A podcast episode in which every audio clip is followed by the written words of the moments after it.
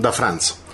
Eh, mi è capitato qualche giorno fa di assistere a discorsi di, di, quattro ragazzi, più o meno potevano avere circa 20 anni, erano seduti su una panchina in un parco dove mi ero fermato anche io.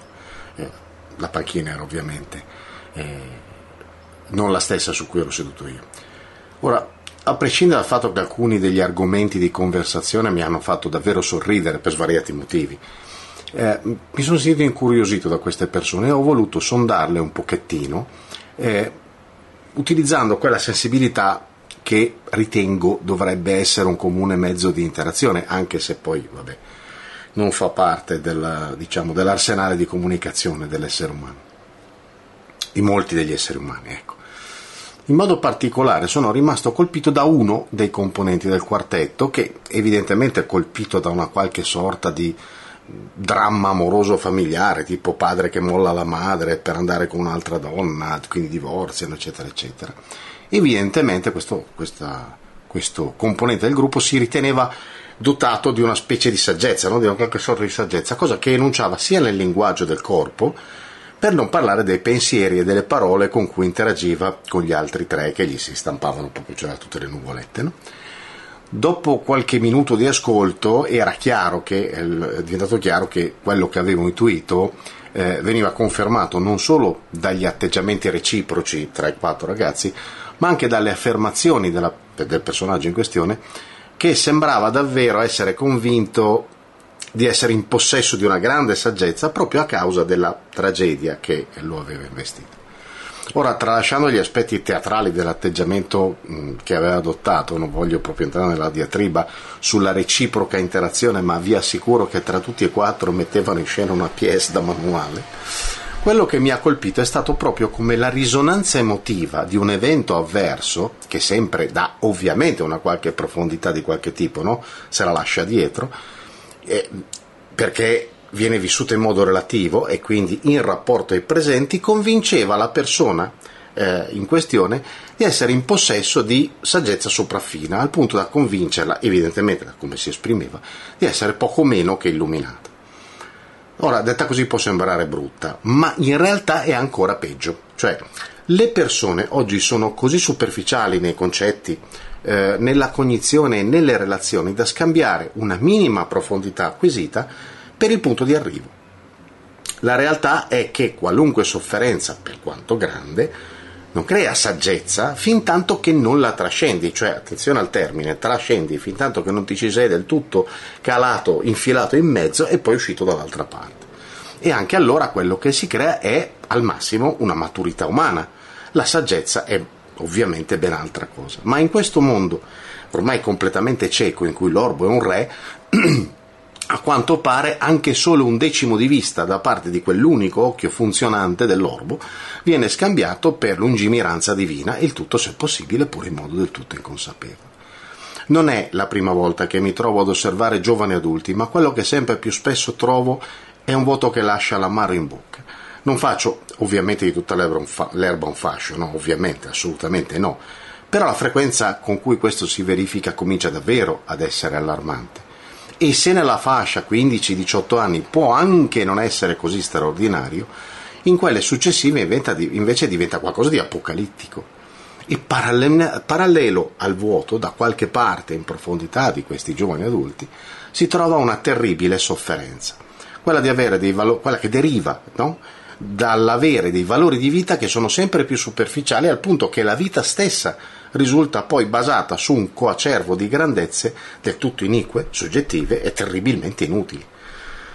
Ma si tratta di una sofferenza del tutto inconscia e inconsapevole, ben sprofondata al fondo del lead, eh, che quando ne emerge lo fa in modo indifferenziato, quasi una manifestazione primordiale, e i risultati credo siano più o meno visibili a tutti, dal suicidio all'atto dannoso per gli altri, senza la minima traccia di ragione, vediamo tutti quanto sia sempre più frequente lo shock per atti inconsulti giovanili.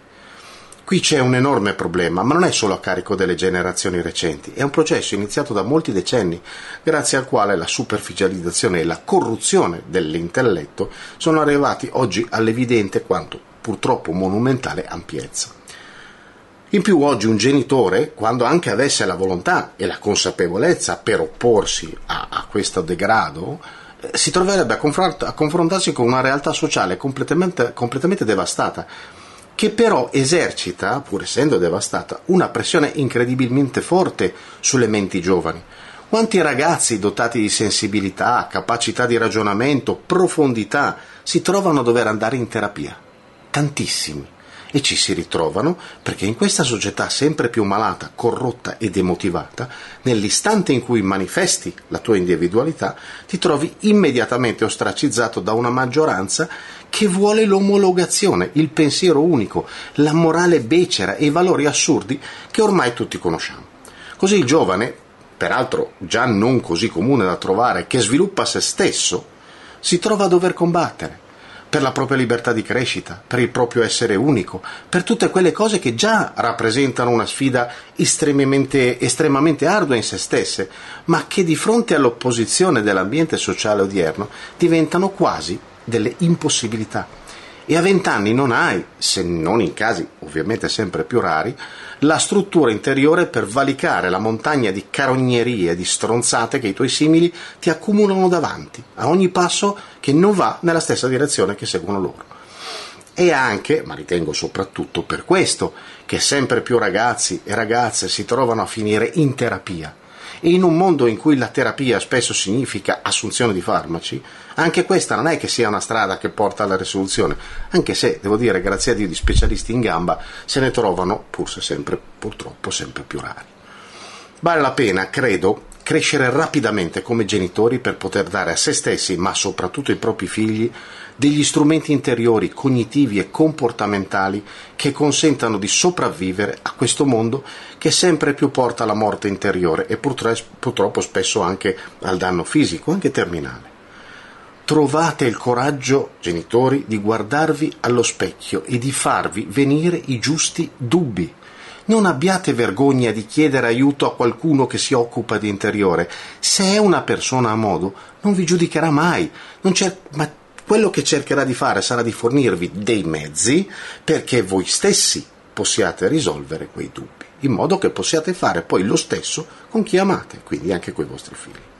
Come diceva ormai l'ipercitato Gandhi, fate di voi stessi l'esempio di ciò che vorreste che fosse il mondo, non l'esempio di ciò che questo mondo, ormai al delirio, vuole che voi siate.